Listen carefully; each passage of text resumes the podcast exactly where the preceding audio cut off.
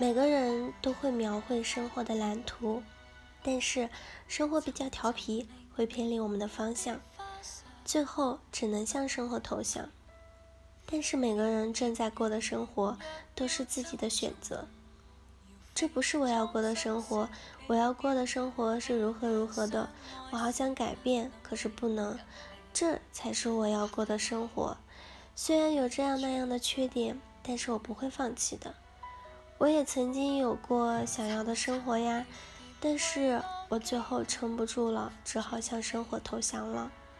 你应该过这样的生活呀，省略描述若干，这才是真正的生活。可是每个人正过着的生活都是自己选择的。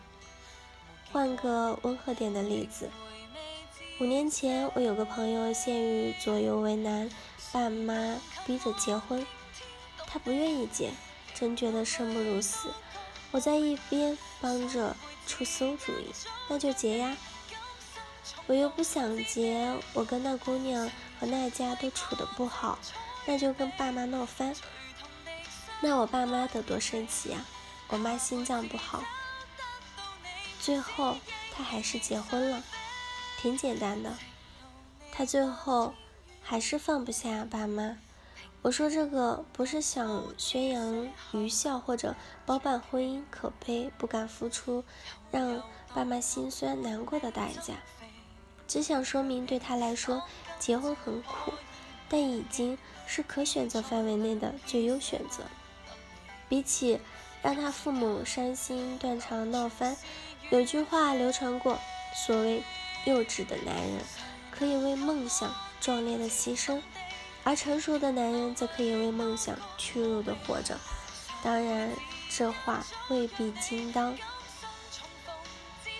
我有个很好的动漫控朋友，自己还没什么爸爸样子，就要了儿子。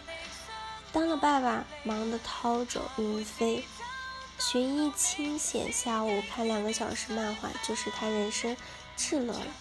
但时常求不得，跟他瞎聊时说有法子没？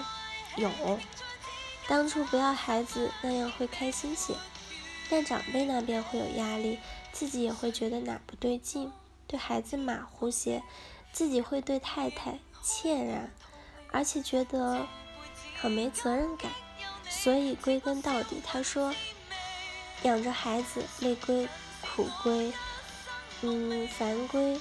但是心情还算平静，没什么愧悔的之处。当然，他也苦笑，如果脸皮厚一点就好了。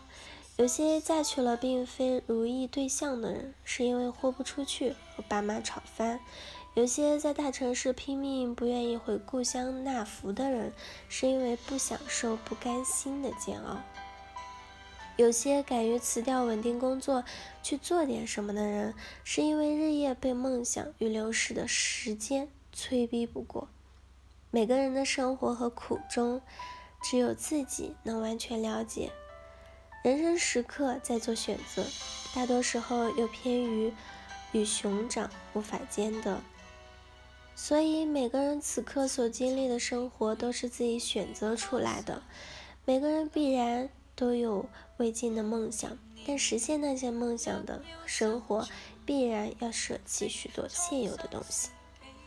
我一直尊敬对自己理想的生活方式，无论多么的奇怪，持之以恒的人。实际上，我自己有许多幼稚呆傻的理想，一直在践行着。但用句嗯杰拉德的话，当你想批评人的时候，记住。并不是世界上所有人都有和你一样的条件。我觉得过着违背自己心愿生活的人为数不少吧。说到底，只是价值观不同。一个人肯放弃理想，并承担内心的失落感，一定会是因为命运给他安排了更割舍不得的东西。比如那位被迫结婚的朋友，那对不那么好沟通的双亲。也只有你自己知道，你自己的人生、自己的价值观里，那对你究竟有多重要？